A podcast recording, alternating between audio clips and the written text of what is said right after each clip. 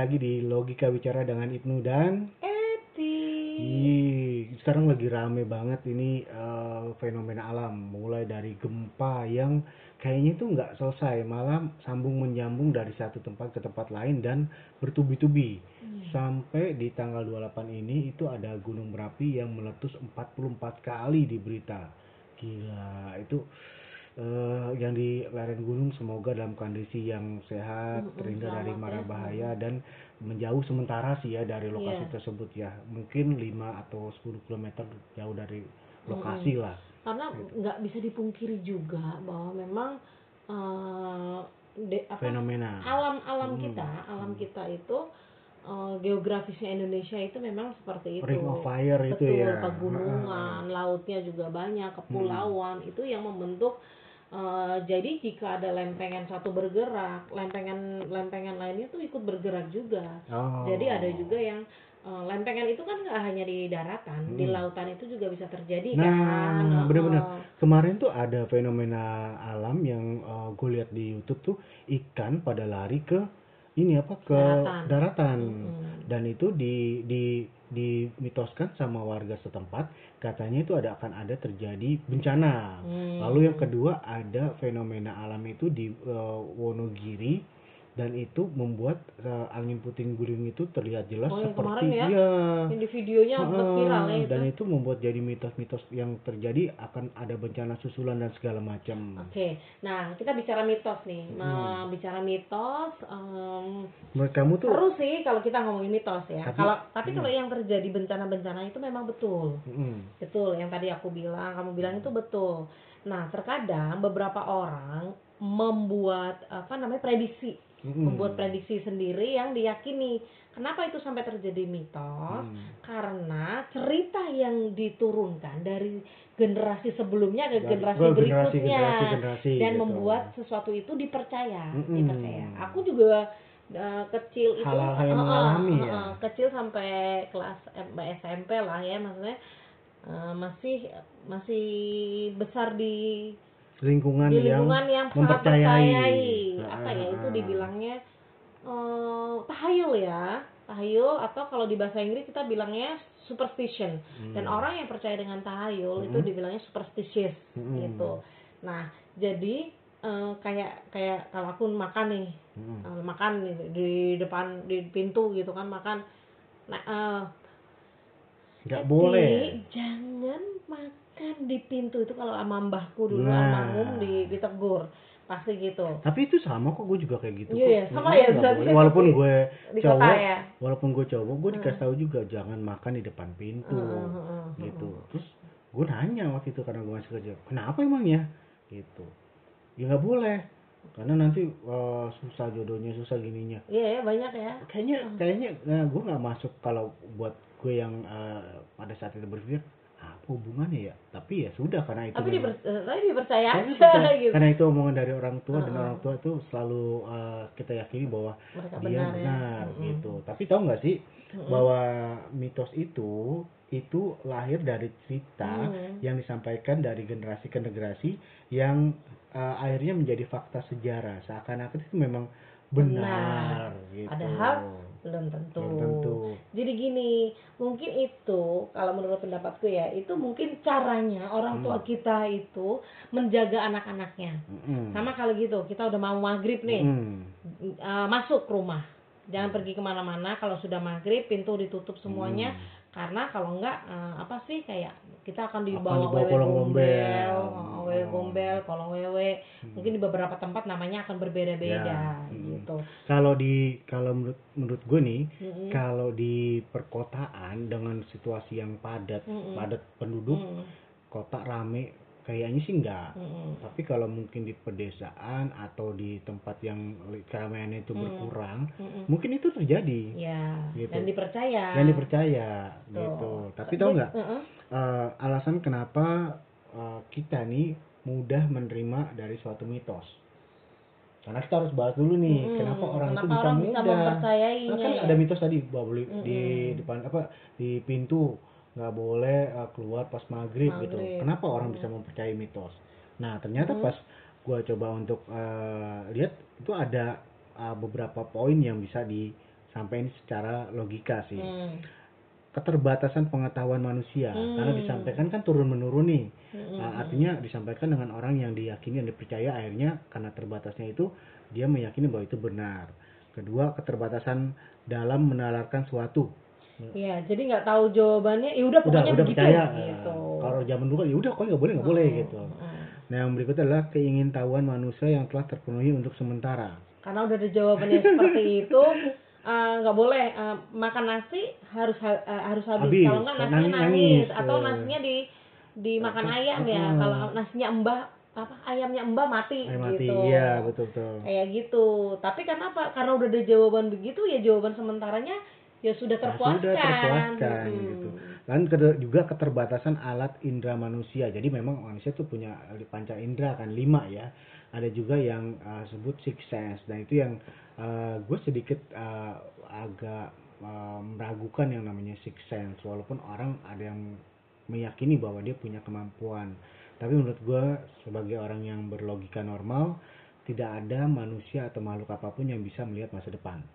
Yang hanya ada yang melihat masa lalu Karena gitu. udah udah karena udah lewati lewat. gitu kan Ya. jadi itulah eh, seputar dari kenapa eh, kita bisa menerima suatu mitos gitu tapi aku sampai sekarang tapi aku sampai sekarang suka ini loh suka kadang percaya kadang enggak gitu Mm-mm. ini kalau udah ada kupu-kupu masuk Hmm. oh iya tuh kupu-kupu bener bener bener masuk bener rumah ini pasti besoknya ada tamu tapi itu Tamu. bener loh Itu tapi itu kenapa? bener Kenapa ya? Iya. makanya gitu jadi apa karena ada Hah?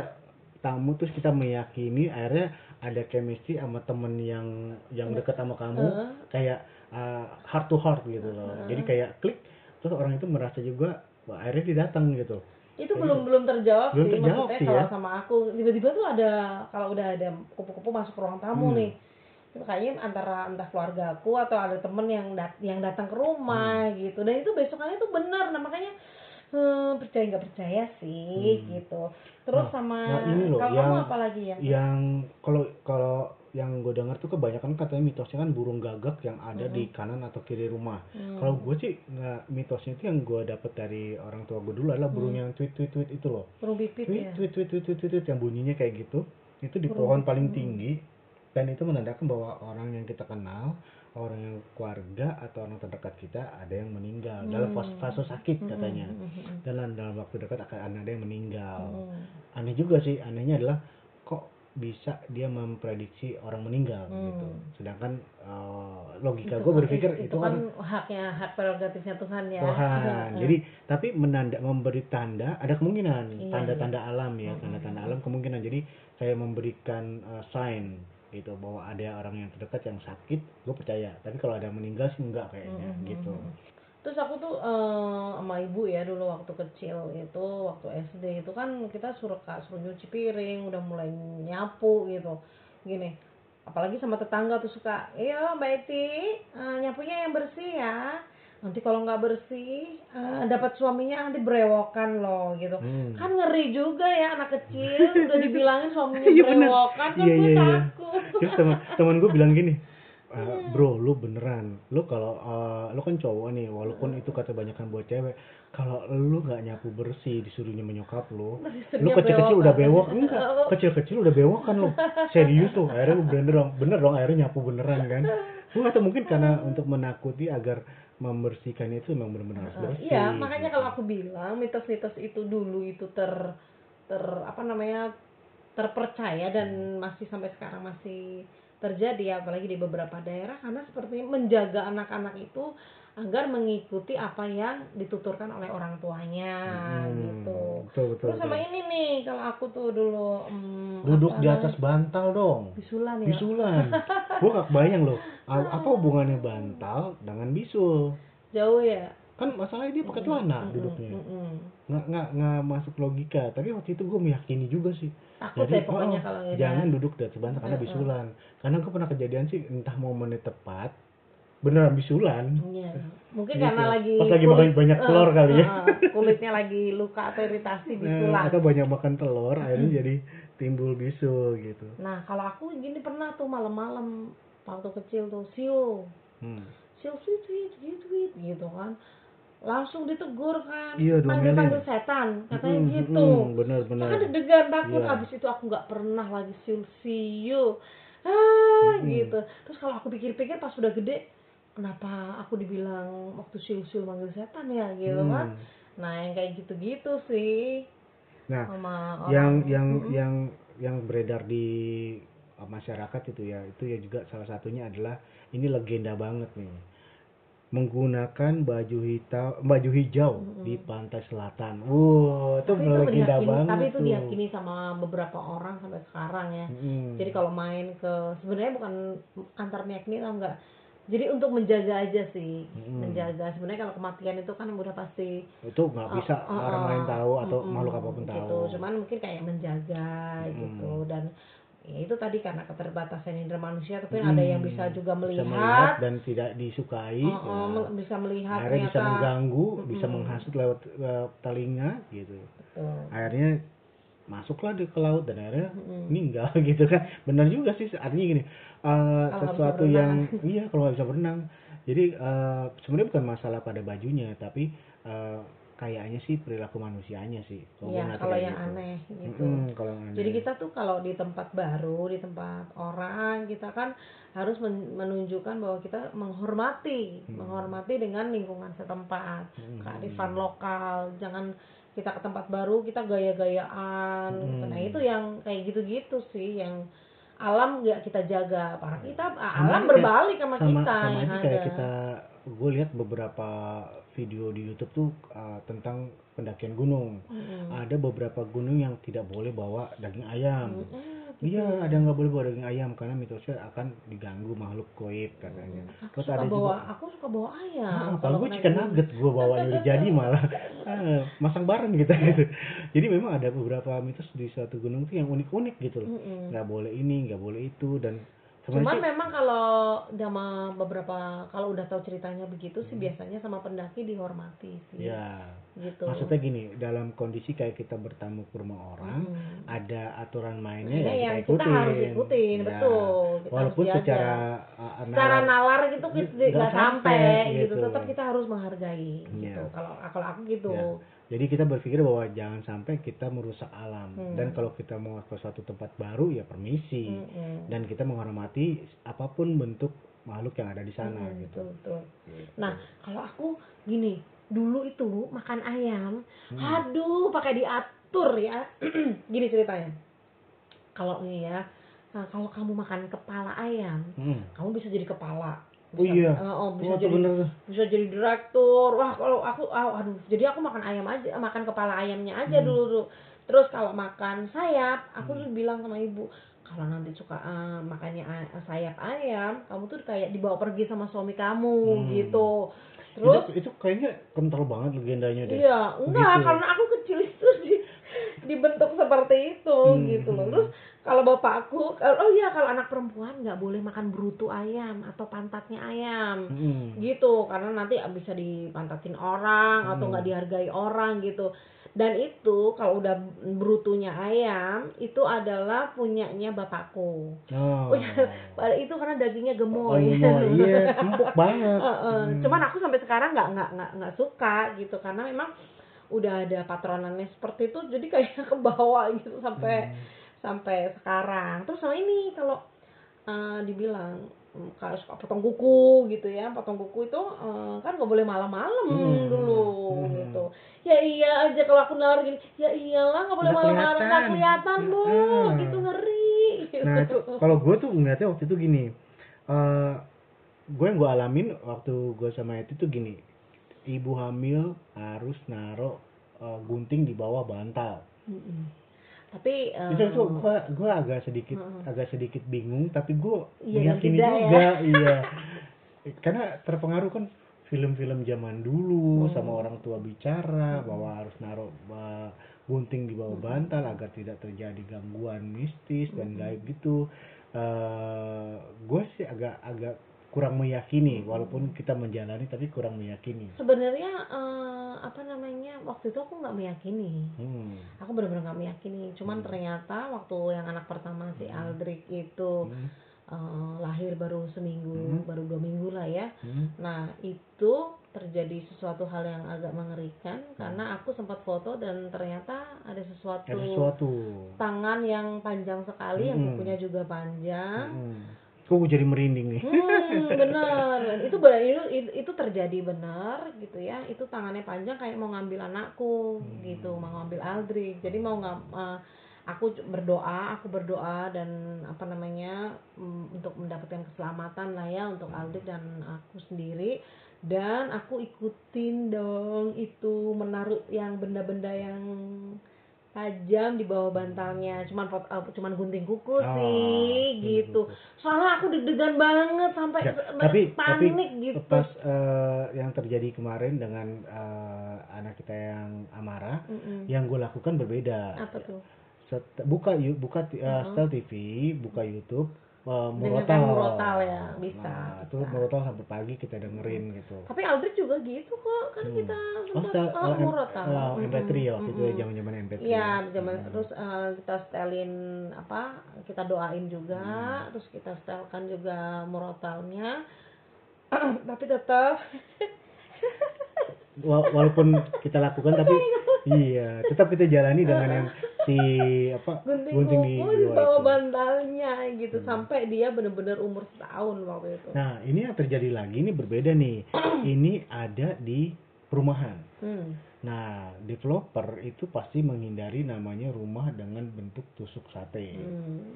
Bukan developernya dong, orangnya. Orang dan developernya karena akhirnya developer rugi kalau nggak ada yang beli. Hmm. iya, nggak kan? ada yang beli. Karena emang Nah. kenapa sih kalau tusuk sate? Nah, katanya sih bawa sial, bawa Oh. apes. Oh. Gue sih mikirnya, menurut kamu nggak? Kalau gue sih mikir gini ya. Soalnya pernah terjadi itu. Apa? Kalau tusuk sate, ini Hmm. katanya feng shui ya. Hmm. Ini kalau kita bicara Feng shui. Ah, betul feng Ah. shui gitu. Juga aku karena aku beberapa Katanya pernah belajar kurang ya beberapa. beruntung gitu ya. Feng, eh, enggak, tusuk Apa? sate itu kalau untuk usaha, Hmm. rumah itu untuk usaha atau bangunan itu untuk usaha itu laker, laku keras. Nah, karena Gitu. kelihatan gitu ya. Terus Pas dari jauh tuh udah kelihatan Mm-mm. gitu. Cuman katanya kalau letaknya itu untuk sebuah perumahan yang ditinggali itu musibah berturut-turut. Ya gimana nggak musibah? Bayangin aja rumahnya tusuk sate, terus ada orang ngebut, terus nggak remnya blong, nabrak dong rumahnya. Ya, cuman ah, waktu itu ada beberapa kali kejadian gitu. Ya, tapi memang itu kita kembalikan lagi ke Iya. apa namanya uh, wawahu alam ya. Ah, Heeh, ah, kepercayaan gitu. orangnya sih. Mm-mm. Tapi menurut gue sih secara logikanya eh, rumah tusuk sate gue juga nggak setuju karena bukan apa-apa. Kalau ada yang uh, bawa kendaraan terus ini per- pernah kejadiannya sih di dekat rumah kita tuh ada mirip-mirip lah dengan tusuk sate bablas. Bablas, karena ya. jalannya tuh kan belok. Ternyata ada ada apa Rumah di dagangan sama iya. Mm. Terus ada bablas motornya Mm-mm, gitu. mm-mm, Jadi mm-mm. antara mitos dengan uh, mitos dengan ke- kenyataannya ya mirip-mirip lah 11 12 Mm-mm. gitu. Tapi logikanya kita berpikir Mm. bahwa memang harus dihindari sih. Mm-mm. Gitu. Nah, kalau yang sampai sekarang itu ya yang aku masih nggak boleh tuh sama bapakku itu adalah menya- nyapu malam-malam. Hmm. Nyapu malam-malam, apalagi itu sampai dikeluar keluar ke rumah depan rumah gitu ya. Jadi aku kalau nyapu itu sampai sampai nggak sampai dikeluarin besok pagi baru aku keluarin. Karena katanya kalau itu rezekinya tuh eh, rezekinya tuh hilang gitu katanya. Padahal ya rezeki kan Allah yang kasih ya. Jadi kita kita apa namanya berdoanya tetap sama Allah untuk rezeki. Ini yang kejadian sama gue kalau waktu gue masih kecil itu adalah uh, terjadi mitosnya adalah gigi yang copot. Gigi copot Jadi kalau giginya itu adalah apa gigi Di itu atas. atas dibuangnya dibuangnya itu harusnya dilempar ke Genteng. atas. Jadi Ibu. lempar ke atas genteng supaya numbuh lagi. sesuai nunggu lagi Iya, kalau yang bawah ditanam tanam gitu. biar numbuh lagi. oh, Lu gak masuk logika sih ya. kalau gue kalau aku kalau aku malah ini ya ah, apa namanya gigi atas bukannya ke bawah biar eh, gigi atas dibuang ke bawah gigi bawah dibuang ke atas Eh kebalik ya? kalau Yang gigi atas, atas biar turun Dia turun ke bawah. Eh atas. salah salah. Berarti yang atas itu diturun ditanam ke Ke bawah, yang, bawah, dibuang dilempar ke atas. atau mungkin teman-teman ada yang beda Ada yang beda ya. gue inget gue waktu itu memang harus ngelakuin gitu dan gue lakuin sih. iya Karena gue takutnya kebayang dong Kita kalau nggak ompong sampai ompong. Iya. Padahal sih kalau dipikir-pikir sekarang kayaknya jorok juga sih ya Iya. gitu kan kalau sampai akhirnya disimpan-simpan gitu. Nah kalau apa namanya kalau kita hmm, makan ya dulu Hmm. makan aduh ya ampun makan buah aja ribet banget kan aku pernah ya ke beberapa beberapa kali ketelen ya tuh biji Hmm. semangka zaman dulu kan semangka belum Hmm. ada yang Oh iya tuh, yang nggak pakai biji ya Gua tahu tuh semua mitosnya semangka tuh. pakai bijinya Mm-mm. gitu kan gue tahu Jadi, mitosnya tuh. makan semangka pasti aku suka ketelen bijinya dia tuh parno Gue pernah waktu itu takut takutnya numbu di Iya, iya, kepala iya, iya, itu iya. pohonnya Heeh, katanya mending kalau nunggu parah waktu itu gue ditakutnya gini gue makan buah kecapi. Ini ada yang tahu nggak buah kecapi? Eh, zaman sekarang udah jarang. Mm-mm. buah kecapi itu warnanya kuning hijau dan kuning. Rasanya rasanya asam-asam manis ya. iya Mm. seger gitu. Ah, itu ah, bijinya lumayan gede kayak rambutan gitu dan berserat kalau ke- kalau makan itu kadang-kadang karena saking pengen di uh, moodnya ketelen. Ketelen dan ya? eh, nyokap gue bilang katanya wah numbu tuh di perut Heeh. kebayang dong kalau numbu Iya di perut numbu, gitu terus kan aku ngebayangin itu pada eh, tumbuhnya sampai di luar ada kepala. ada daun terus nanti pohon udah gitu. buahnya lagi kita. ya ampun, zaman dulu banget dah. Nah ini juga yang yang paling unik adalah bulu mata jatuh. Tuh, di pipi, di pipi. Iya iya iya. Ada yang kangen. kangen. Kalau aku aku taruh di mana? Mana? Aku taruh di deket dada. Kenapa? Biar deket di hati. Ya. Tapi gue nggak nggak nggak nggak kebayang sih itu masuknya senalarnya di mana sih. Tapi waktu itu gue percaya aja sih. Percaya aja. Percaya aja sih, karena- apalagi kita zaman-zaman masih Apa untuk yang sesuatu yang positif lah. Oh. Positif oke oke aja. Tapi kalau udah negatif ini kayak numbu di perut, nah itu gue nggak gue agak-agak uh, sedikit nggak dibahas Ah, akal ya pas sudah gede tuh ya. di mana gitu. Tapi pas kecilnya karena takut uh. gitu ya, ngebayangin anak kecil punya pohon di perut, Hmm. uh, jadinya Ya, ngeri dong gitu kalau kita jadi tumbuhan pada waktu itu. Terus yang sampai sekarang sih aku agak-agak eh, percaya juga nggak percaya gitu loh. Mm-mm. Eh, tangan kananku tuh kalau udah gatel-gatel gatel banget gitu, Oh iya iya, mau dapat tangan. duit. Hmm. Dari mana aja ya, maksudnya ya harus dapat duit. Tapi itu eh, lebih dari 10 kali dan itu benar. dan di- dibuat jadi suatu kebenaran lagi jangan-jangan. ini ini ini yang uh, kemarin baru kejadian sih antara uh, percaya atau tidak percaya. Masih ingat nggak waktu yang kejadian uh, ada cicak jatuh di pundak Mm, mm, mm. di pundak gue tuh. Hmm, Kan aku udah bilang pasti Nah, sial gitu. Tapi iya. Kan kan aku kan nggak bilang sialnya sih, aku diem aja. kamu bilangnya kena dimatiin nggak Kenapa gitu nggak kan? dimatiin kalau Ya, kita karena- kejatuhan cicak? karena lari kan dia Oh. pas jatuh ke pundak tuh Hmm. langsung jatuh lagi ke lantai langsung Hmm. lari dan gua nggak sempat untuk uh, apa Hmm. matiin lah nah itu gue berpikir masa iya sih gitu ya dan tapi kejadian Dan kita kejadian dua itu hari lagi uh, dua hari hari kemudian, kemudian, kita jatuh kecelakaan kepleset motor memang sih secara logikanya jatuh dari Ya kalau motornya jatuh sih sebenarnya jatuh aja. Jatuh aja. Apa pun itu penyebabnya Nah. karena udah menjadi sebuah apa karena namanya? sebenarnya kita jatuhnya nggak tahu. Nggak, kita harus harus jelasin dulu jatuhnya itu karena keteledoran satu manusia. manusia man- Efeknya adalah ke kita. ke kita manusia lain efeknya ke kita Betul. dan eh, waktunya berbenturan atau berbenturan Sebelum berdekatan berdekatan dengan eh, Cicak. cicaknya jatuh Hmm. jadi dua hari kemudian terjadi terus gue pikir-pikir kayaknya jangan disangkut pautin deh Iya. walaupun kayaknya bisa aja sih kayak gitu cuma kalau kita percaya ya Itu terjadi. terjadi Karena sebenarnya apa yang kita pikirkan itu Akan jadi kenyataan. Ah. gitu nah gue kebayang kalau misalkan ada mitos-mitos baru yang terjadi kayak sekarang ini tuh Hmm. mitos yang disambungkin ke gejala alam contohnya kayak Mm-mm. tadi tuh kalau balik dari awal pembicaraan kan ada Mm-mm. ikan-ikan yang masuk ke pantai terus ada fenomena alam yang terjadi katanya eh, gunung meletus nah kalau meletus di daerah apa eh, contohnya nih ya misalkan merembet gitu karena ring of fire merembet Krakatau anak Krakatau udah mulai aktif Merapi udah itu Gunung Raung sempat kemarin Gunung eh, Agung di Bali dan segala macamnya. Dan yang paling terakhir itu mitosnya yang paling eh, fenomenal banget dari zaman dulu ada kalau Gunung Selamet meletus Pulau Jawa tenggelam Hmm.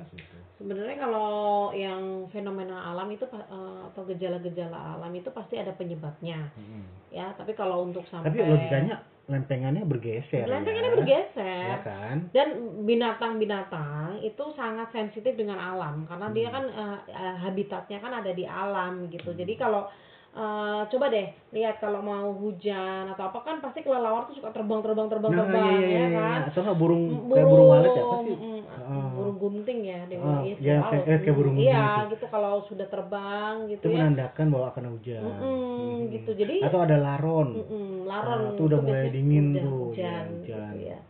Jadi sebenarnya binatang-binatang sebenarnya kita pun juga bisa merasakan memprediksi Hmm. apa yang akan terjadi gitu ya. Kayak bukan pengen jadi seorang paranormal bukan, enggak. tapi membaca kondisi. membaca membaca gejala alam itu sendiri. Oh, yang kemarin yang paling unik adalah ketemu di uh, gue lupa gunungnya kalau nggak salah. Ini ini tolong di komen nanti.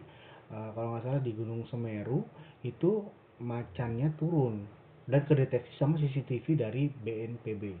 itu Semeru Iya kalau nggak salah Hmm. itu turun Uh, si macan itu turun karena mungkin apa ada semua binatang pasti akan turun kalau kalau sudah merasakan oh eh, hawa panas atau apa namanya oh, udah bergerak ya yang gemuruh kan kayak gitu Hmm. mungkin gitu. mungkin itu walaupun dia apa Gunung Semeru kemarin sudah masih masih bergejolak itu yang ngebuat si binatang itu akhirnya turun, Turun, ke gitu. ke lereng gunung Hmm, gitu ya betul nah yang bahaya kalau di lerengnya juga ada penduduk penduduk yang masih Nah, ada di nah, sana itu binatang ya. kan akhirnya benturan di betul situ ya gitu ya Gitu. itu Itu yang Mbak. harus diwaspadai sebenarnya Hmm. gitu nah itu yang dilihat kayaknya kondisi alam seperti itu yang ngebuat walaupun mitosnya bahwa akan tenggelam karena gunung A gunung B sebenarnya pasti akan tenggelam karena pergeseran eh, apa namanya lempengan bumi tapi nggak tahu kapan Iya. gitu. Dan kalau pergeseran lempeng ini kan bisa dilihat ya. Kita sekarang kan udah canggih alat-alatnya. Hmm. Nah, yang terjadi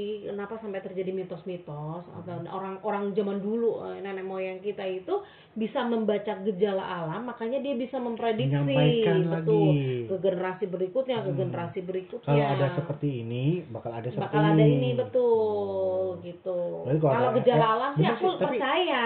Cuman logikanya kalau yang logikanya gini Mm-mm. eh, orang dulu tuh bilang kalau hewan-hewan itu pada turun dari eh, gunung atau bukit berarti ada sesuatu di tempat tersebut yang Iya. harus kita waspadai Iya, gitu kan penduduknya karena sebagai penduduk yang mungkin tinggal di situ ya harus mewaspadai gitu. Hmm, Sama kayak ya itu tadi eh, kalau laut ikan-ikannya sudah naik ke daratan naik ke daratan waspada, bisa Waspada. jadi itu terjadi tsunami karena Hmm, patahan di patahannya di bawah dalam laut, atau ya. gejolak eh, menyedotnya air laut ke dalam eh, lempengan yang pecah itu Iya betul. Terus sehingga makanya airnya surut, sedot iya surut terus makanya ikan-ikan. ikan itu pada Nah, lari kita jauh-jauh dari situ. Hmm, ya itu tuh itu yang membuat membuat membuat eh, kondisi dari lingkungan kita tuh harus lebih waspada. Betul.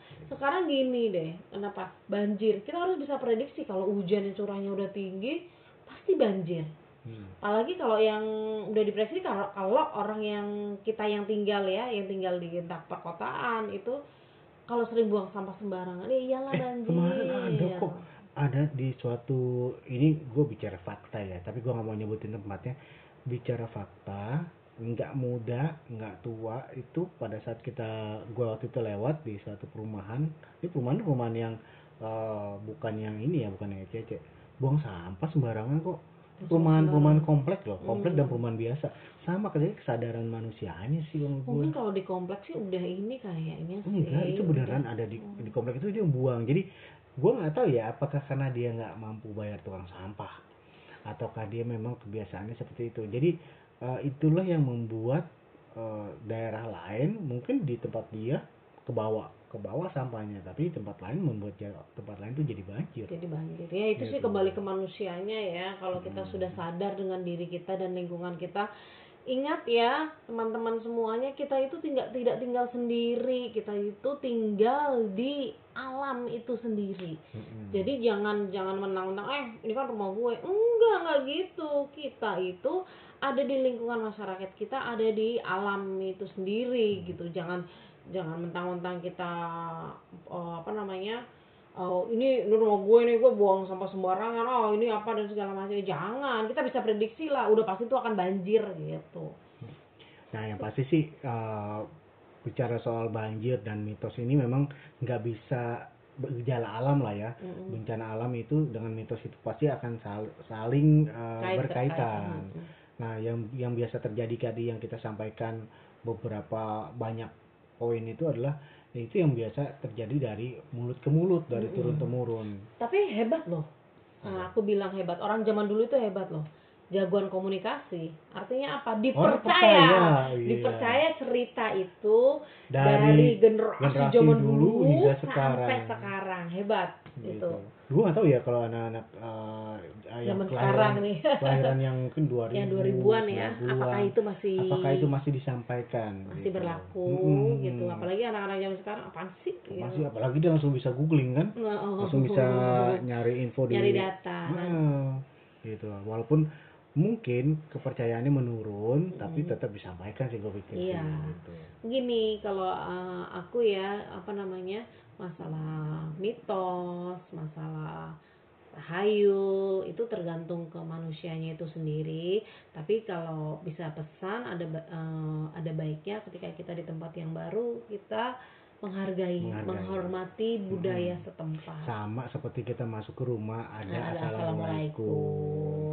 Tujuan untuk apa agar ada yang tidak diinginkan di tempat ini tidak bisa tidak terjadi stay atau tidak Hmm. tidak tinggal di sini kecuali Betul. manusia Mm-mm. gitu artinya ada memang tata kerama yang baik kita lihat dan tidak lihat tetap kita jalani Betul. gitu itu sih yang kita mau cari mengenai Hmm, mitos buat buat banyak seru-seruan aja sih banyak sekali sebenarnya kalau yang- mau membahas seperti ini Hmm, sih hmm, karena aku pernah ngajar ngajar ini Hmm. um, mbak salah satunya adalah masuk ke komunikasi antar budaya hmm. sebenarnya jadi um, ada beberapa budaya yang dipercayai ya Hmm. oleh uh, budaya tertentu akan berbeda budaya A gitu ya berbeda dengan budaya B gitu Hmm. yang tadi uh, dulu pernah uh, kalau aku dulu pernah jangan nikah dengan uh, orang dari seberang Nah, Iya. iya.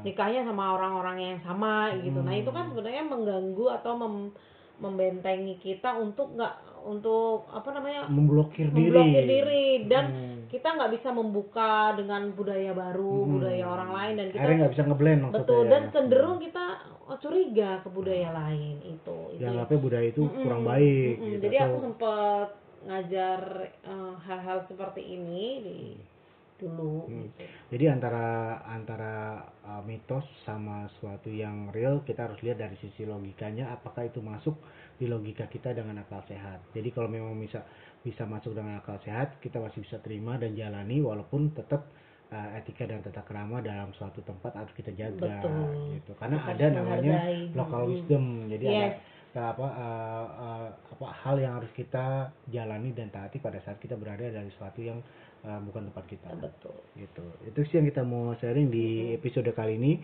Mudah-mudahan kalian yang masih percaya mitos uh, kalian bisa gunakan dan bisa sharing hal positifnya. Dan yang masih belum percaya kalian bisa lihat dan rasakan sendiri apa yang terjadi dengan diri kalian itu yang kita mau sharing dan uh, terima kasih yang sudah mendengarkan jangan lupa kalian mampir-mampir di IG kita di Ibnu Ahmad dan juga di YouTube, YouTube. kita di Ibnu Satibi Ahmad say hello kita bisa berteman di sana kita bisa kenalan bisa kenalan, bisa ngobrol-ngobrol. Dan terima kasih banyak. Sampai ketemu di episode berikutnya.